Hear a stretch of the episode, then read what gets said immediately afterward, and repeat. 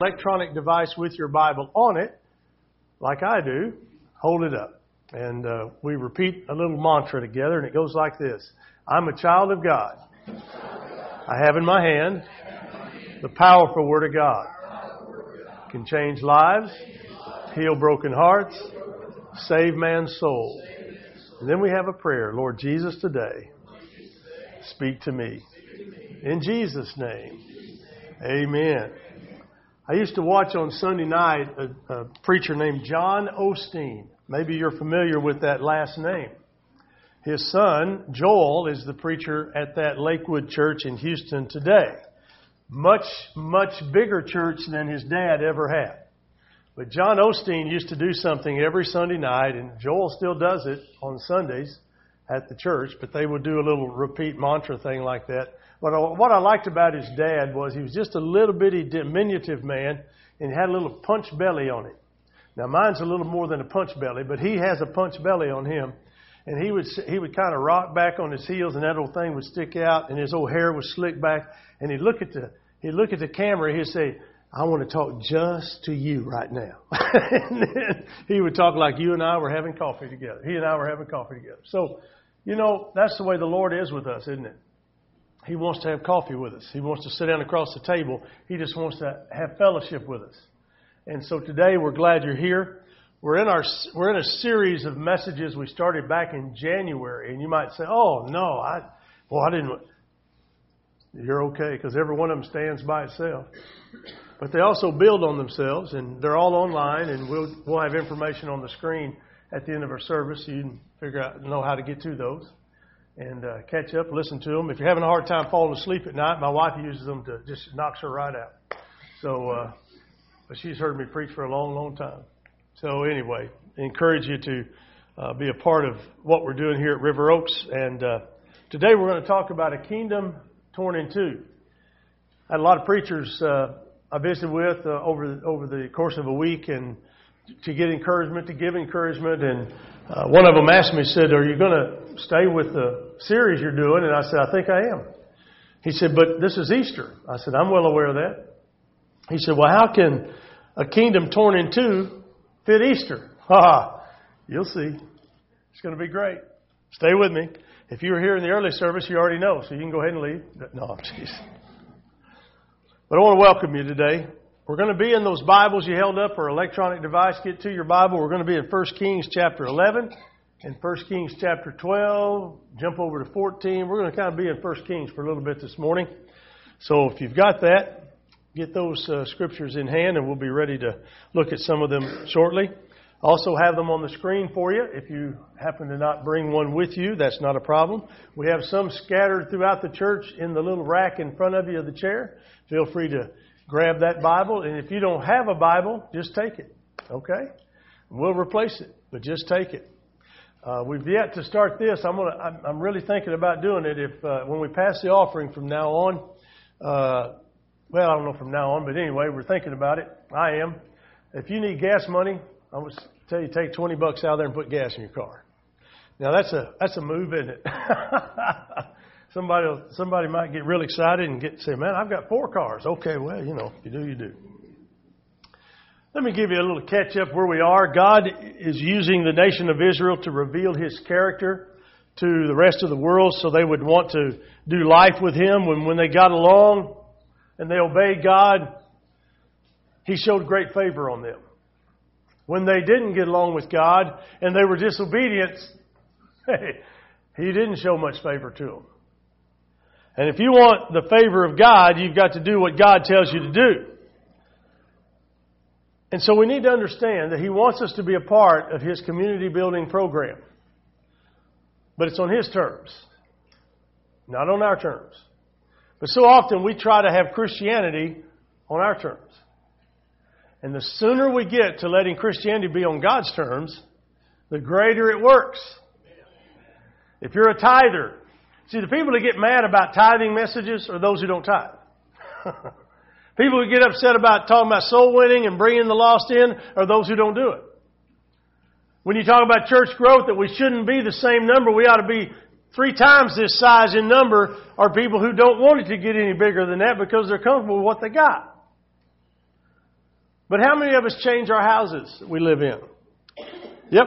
How many of us rearrange our houses we live in? How many of us get new furniture in those houses we live? How many of us do landscaping every year at those houses we live in?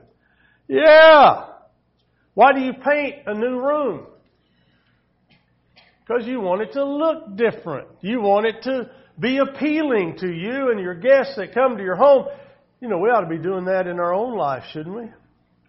We shouldn't be the same as we were 10 years ago, five years ago, one year ago. We ought to look different to God. He ought to see something different in us, amen? We ought to be able to throw our hands up and say, Jesus!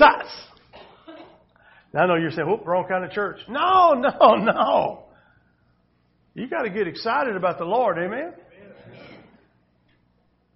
Now this morning, we have a baptism.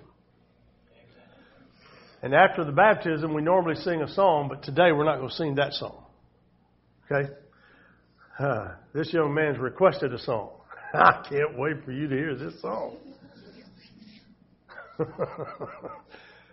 this is the kind of music I'd rather hear. Never mind, let's move on. Okay.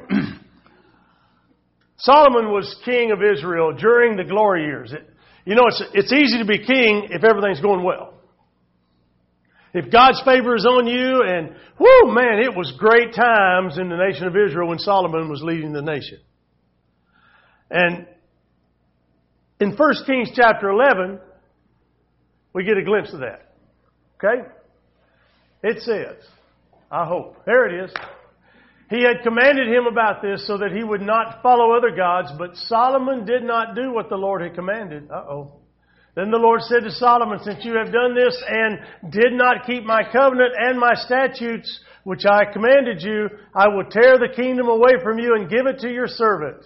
However, I will not do it during your lifetime because of your father David. I will tear it out of your son's hand. Yet I will not tear the entire kingdom away from him. I will give one tribe to your, to your son because of my servant David and because of Jerusalem that I chose. God is telling Solomon, because of your disobedience, there's going to be a price to pay. Because of your disobedience. So now the stage is set in history, in the Bible. And it's one of the most least, let me say the least familiar, maybe confusing, challenging sections of Scripture. We're at the end of chapter 11. Solomon is nearing the end of his life and his reign as king. And God makes a promise to Jeroboam, one of Solomon's officials. He says, You're going to be the next king. You won't be the king of all the tribes. You'll be the king of most of them, but you will have to wait. You'll have to wait.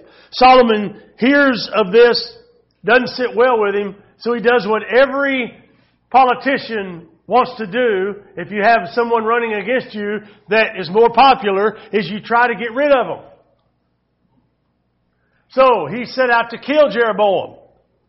I heard a preacher one time say, man, we're going to hear today the battle of all battles, the battle of the Boam boys, Jeroboam and Rehoboam. Man, he had us set up ready to go. I thought it was going to be the OK Corral. But Jeroboam hides out in Egypt till Solomon dies, and after Solomon dies, his son Rehoboam is made king. and now we've got two problems because God set up Jeroboam to be king. And so you had one man appointed and one man anointed. Rehoboam was appointed, Jeroboam anointed. And what's going to happen is that there's going to be a kingdom that gets torn in two. Because a kingdom cannot have two leaders. And you see on the map up there on the screen, the northern part of Israel, that's where the two, the, the ten tribes were, and Jeroboam. Then the southern part, Judah, Rehoboam, only two tribes. But what's important in the southern kingdom, just above the H in Judah, is the city of Jerusalem. Jerusalem has always been and will always be a very integral part of God's plan. Now, you can try to take it away. You can try to squeeze the borders. You can try to do all kinds of stuff. But you're messing with God now. Don't, Don't mess with God. How many of you have learned that lesson in life? Don't mess with God. Fate Haygood is a black preacher that I've come across. He's out of Compton, California. Now I understand Compton's a, a high roller place in California. No, Compton, California is a rough place to live. And Brother Fate has his church right in the middle of them. They run about 60, 70 like we do. But Fate was preaching a message at Pepperdine University. That's pretty uppity uppity folks at Pepperdine. So Fate's preaching along and he says, now I don't know about you, but I read a lot in the Bible about these cherubim. He said, every time I read about these cherubim, it's not a good thing. So what I want you to understand is don't jack with them. Don't jack with the cherubim if you see them. now that's just spoke straight up to you. Don't jack with them. Just like is, don't jack with God. Amen? Don't mess around with him. If he tells you to do something, get up and do it. It's like when your dad told you to get up and mow the grass and you laid there. How long did you get to lay there? Well, if you had the kind of dad I had, you weren't there very long. he came over, I tell you, my dad was the most religious man I'd ever met. He prayed for me all the time. Hands around my neck, and I was outside on my knees praying. I'm telling you, I was praying that somehow, Lord, take him off of me. Mowing the grass was the easy part. So those ten tribes up north, two down the south. It's the beginning of the darkest time in the history of God's people. But we learned two great lessons from this struggle. And I know you're still saying, well, how's this tie into Easter? Hang on, I'm almost there. You see, the first lesson I want you to learn is that today's decisions become tomorrow's reality. Today's decisions become tomorrow's reality. Your actions have a ripple effect. Now you may say, oh, and I've heard couples tell me, well, you know, preacher, I, I found this man or I found this woman. I said, but you're married. Oh, they, they don't, this person really understands me. On the other one doesn't? The one that's put up with you for 10, 15 years? Doesn't understand you? Probably understands you better than you want to know. But we start thinking it's not going to, A, it's not affecting anybody, it's only affecting B. It's going to affect your, your future relationships, it's going to affect the present relationship, it's going to affect the children that are involved in all this, because it does. Now, those things happen. They do happen. Life happens. I understand that. But the good news is we can put God in the middle of everything and make it work. Even if marriages dissolve, even if situations dissolve, you can have commonality in doing the things that God wants you to do. But you know as well as I do that today's decisions become tomorrow's reality. When I was 26, I thought I could ski down the side of a mountain in New Mexico. Well, I did pretty well. I got off the ski lift. I skied around to the right. It looked like a shortcut through some trees. I decided to go the shortcut instead of take the long, slow route around. Wisdom would have said, take the long, slow route around. Foolishness of youth said, take the shortcut. Probably it was in the shade of the trees, and so that was all ice instead of any snow on it. And I tore my left knee up. And I've been paying the price for that ever since. It gets worse every year, every day, I think. Because my decision then had a reality today.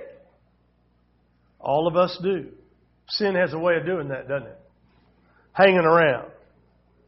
Hanging around. You got a kingdom torn in two. How did that come about? How did that happen? Well, part of it was the consequences of Solomon's refusal to obey God. We just read about it. If only Solomon had obeyed. If only I hadn't chosen this instead of this. My, how different it would be. Can you look back in your life and think, if I would have done this instead of doing what I did, oh my goodness, how different it would be. Oh, Lord have mercy. Then you've got the consequences of Rehoboam's refusal to listen to wise counsel. You see, Solomon was overburdening the people.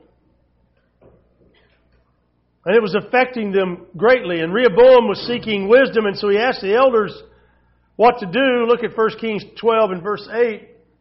But he rejected the advice of the elders who had advised him and consulted with the young men who had grown up with him and served him. You see, he didn't listen to wisdom. He went with the young guys who wanted what they wanted. And so he increased the workload on the, on the Israelites and it created a problem for him. So the kingdom's divided. You see, when we seek God's word, we should listen to what it says. Jesus said, Lo, I'm with you always, even to the end of the world. Jesus said, I will never leave you nor forsake you. Jesus said, If your burdens are heavy, bring them to me. I'll help carry them for you. He was bruised for my iniquities. He was whipped and beaten for my cleansing. His blood was shed on the cross so I could be saved.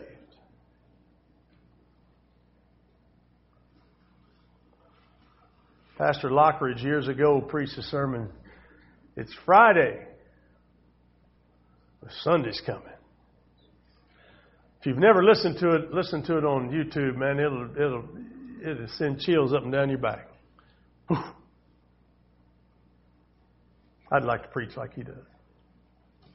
There's a point in there, he just, all he says is, It's Friday! The crowd just goes nuts. Friday! Sunday's coming! Sunday's coming! Because, see, that's really the essence of it. It's not what happened on Friday. Hallelujah, it's what happened on Sunday. Woo! We can dance and shout and sing hallelujah. Amen.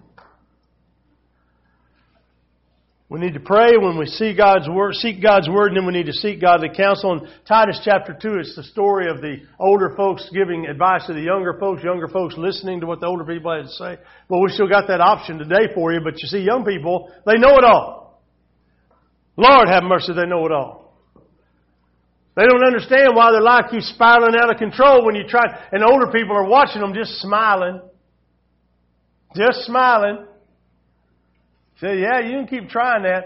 What I tell young people now is look, before you do one more thing, as fast and as hard as you can, run into that wall. Head first. Hit that wall as hard as you can. Because when you wake up, there may be some sense in your head. Oh, it's amazing. How many times in my life did I run into that wall? Proverbs 1522. Plans fail when there is no counsel, but with many advisors, they succeed. Seek counsel. If I'm going to make a business decision, I'm going to find businessmen who've made good decisions. I don't want to find a guy that's went into bankruptcy. I want to find a guy and ladies and men that have made good business decisions. If I'm going to make a parenting decision, I'm going to look for parents that are doing a decent job of raising their kids. Right? If I'm looking for marriage advice, I'm looking for people that got a good marriage. You need, we need to start tapping into the untapped resource of our older people in church. That's why I love this church. It's a multi-generational church. I like those kind. Now we could have all young people. That's okay.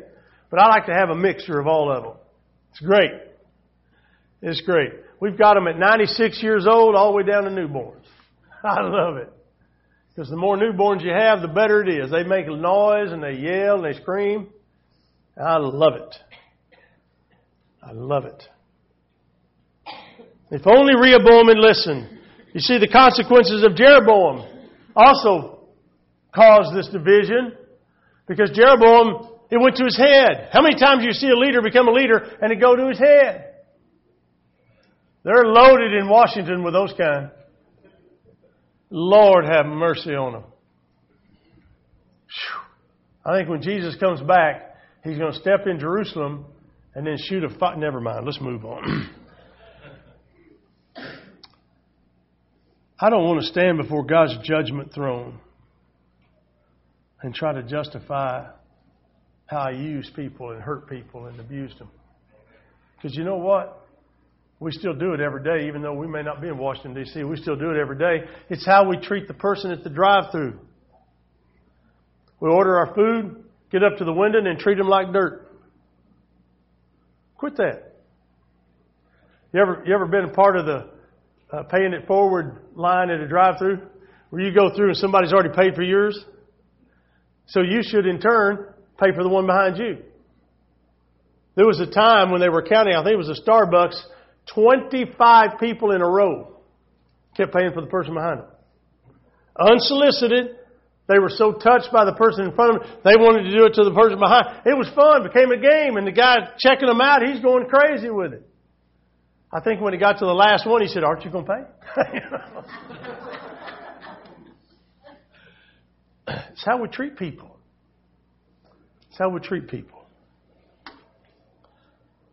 Jeroboam got nervous about losing his kingdom. Look at 1 Kings chapter 12. If these people regularly go to offer sacrifices in the Lord's temple in Jerusalem, the heart of these people will return to their Lord. Rehoboam, king of Judah, they will murder me and go back to the king of Judah. You see, he was afraid, Jeroboam was, he was afraid that if he let his people go down to Jerusalem to worship at the temple, that Rehoboam would steal them somehow and they wouldn't come back. He was afraid. He didn't know what to do. That's what happens. So he does what every leader that has no clue what he's doing, it turns his heart away from God. He builds two golden calves for them to worship at. Doesn't care about God, just concerned about his own kingdom, looking out for number one. This is my kingdom. I'm going to take care of myself. God completely was against this and he goes against what God wanted. God does not want idol worship. God does not want inappropriate priests leading his people. He wants preachers that are sold out, preachers that are in the Word, preachers that will preach the Word and are unashamed and will stand when it needs to be, needs to be standing. And they need to speak up when they need to speak. And they need to humble themselves when they need to be humble, which is all the time. I know some big time preachers, I wonder if they even know who God is anymore. Because people have told them how great they are, now they're starting to believe the press, uh, press writings about them. The truth is, you're either living for your kingdom or God's kingdom. And you can't be doing both. Because it affects how you do life and how you treat people. Is it for my benefit, my gain? What am I getting out of it? Is it for my pleasure, my reward? See, a lot of men get married to women for their own selfishness. You want your woman to serve you. You say, woman, you should submit to what the Bible says. Well, you skip the verse that says you're going to to treat her like Jesus treated the church. You want her to learn to be a servant? You sure have. Come on, man, rise up. Stand up. Be who you're supposed to be. I've never seen a woman yet that won't follow a man looks like that. Whew. You're talking about some excitement in that house. Uh-uh, uh-uh, uh That boy come home at night. Well, never mind. All right, let's move on. 1 Kings 14. Tore the kingdom away from the house of David, gave it to you, but you were not like my servant David, who kept my commands and followed me with all his heart, doing uh, only what is right in my eyes. You behave more wickedly than all of those who were before you. In order to provoke me, you have proceeded to make for yourself other gods and cast images, but you have flung me behind your back. He's talking about Jeroboam. Because there's a way that seems right, and if only Jeroboam had sought God's kingdom. But you know what? There is a little bit of good news in this whole story, and that is the grandson of Solomon named Asa. He wasn't like his dad's uh, or his father's. He wasn't like his grandmother's. First Kings 15. Asa did what was right in the Lord's eyes as, the, as his ancestor David had done. The high places were not taken away, but Asa's heart was completely devoted to the Lord. How long? His entire life. You have a choice. What kind of legacy do you want to leave behind? You may be saying, You don't know what a mess my life is. You're right. I don't know. And maybe your life is really messed up. But here's what I do know is that I know a God who specializes in cleaning up messed up lives. I know a God who can restore. I know a God who can love you no matter how bad you've been. Well, preacher, you just don't, I don't have to understand because I already know how God is. If God can take a donkey and have that donkey preach, there might be hope for me. If God can take Moses, who stuttered, and use him to lead the children of Israel out, he could use you. If God could use Abraham, who lied to God,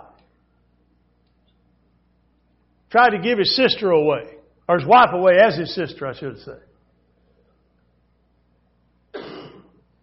Yeah, God could use you. God could use David, a man after his own heart who saw a woman bathing at night when he shouldn't even have been in the palace in the first place. But he knew. He knew what time of day it was. He knew what the women did. And he was at the highest point in the whole, in the whole part of Jerusalem. He was there. Why? Because he's a man.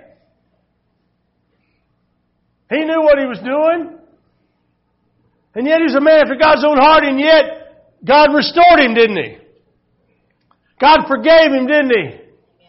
But as I said, there's ripple effects to our choices, and David had ripple effects.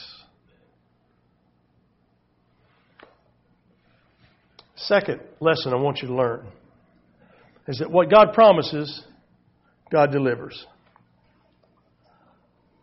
God has a pretty good track record of keeping His promises. He promised Abraham He'd make a great nation uh, from a chi- from a couple that was beyond childbearing years, and He delivered on that, by the way. He made He promised Moses that if the people of Israel kept the laws that He gave them, He'd bless them, and if they would turn away from these laws, He would discipline them, and God delivered on that promise. God made a promise to David that his tribe would be established forever. God delivered on that promise because in God's plan is to bring us back to Him and here's Easter. Jesus the Messiah would come from the line of David and would reign forever as the King of Kings, the Lord of Lords. It all was in God's plan. You see it? Even when you mess up and I mess up, guess what? It's all in God's plan because He can take that and restore. Whew. I'm so glad that He can do that.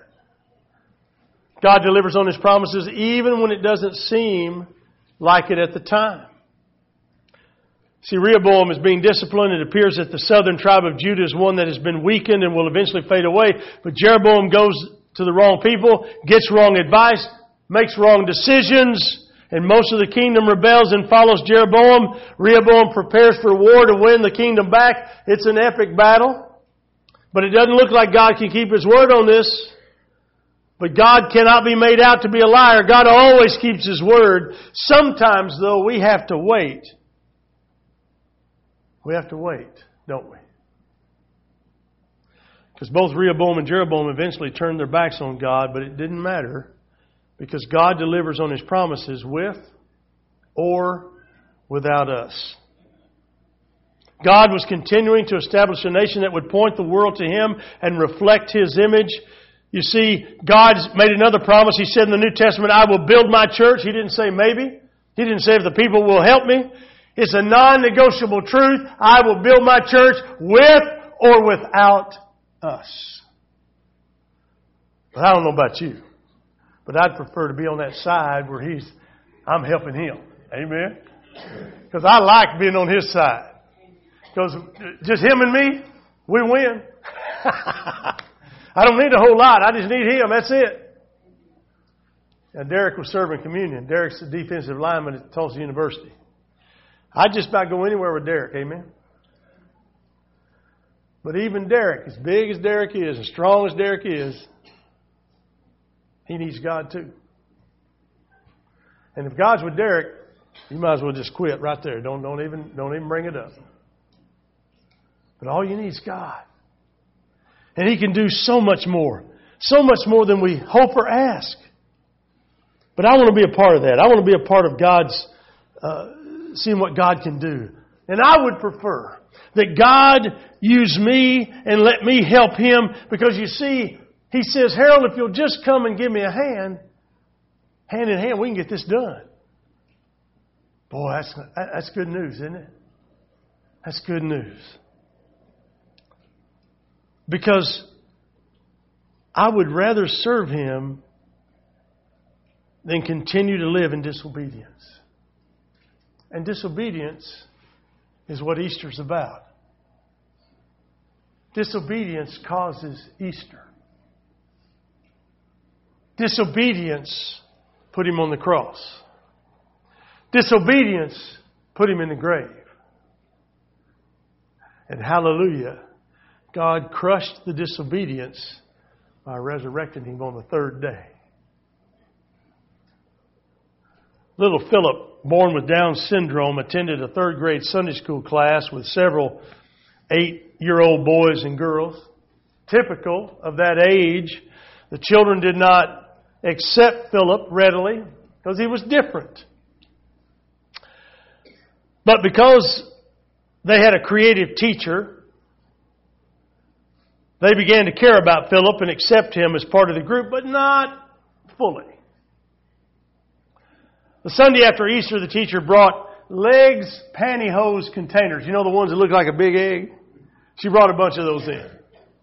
And so she puts them on the table and she tells each of the kiddos, grab an egg, go outside, and find a, a sign of life and put it in the, put it in the uh, egg and bring it back in. So boy, they all scurried out. They covered the church property. They're finding stuff. They're bringing it in. There was a butterfly. There was uh, where, where, where did my notes go here? There was butterflies, there was leaves, there was all kinds of things in there. Uh, flowers. There was flowers, and all the kids were going ooh and ah. And then she got to one egg and she opened it up, and it was empty. And the kids said, "Man, that is stupid."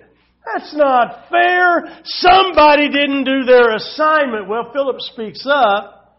He says, That's my egg. Philip, you don't even do things right. Students scream. There's nothing there. I did so do it, Philip said. I did do it. It's empty. The tomb was empty. Well, it was silent for a few moments. And from that day on, from that moment on, Philip became a full member of the class. He died not long after that from an infection that most normal kids would shrug off. But at the funeral, this class of eight year olds marched up to the front of the church, not with flowers, but with their Sunday school teacher, each of them to lay an empty pantyhose egg.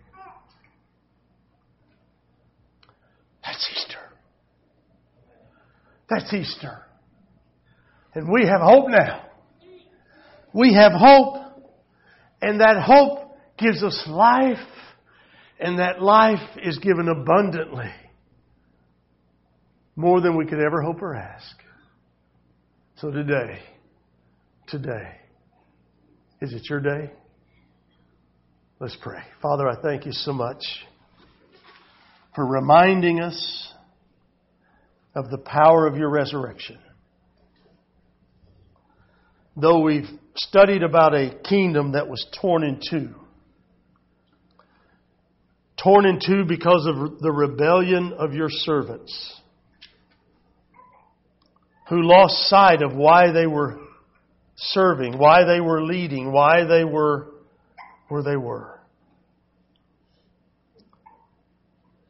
But God, you restore through the grandson Asa, you restore through anybody who's obedient to you and says, God, I'll do, I'll go where you want me to go. You restore. No matter how bad our lives have been, you can restore. And as we learn from the story of little Philip, life is found at the empty tomb. Would there be someone today, Lord, that would respond to that in Jesus' name? Amen. Song of invitation. Let's stand, let's sing.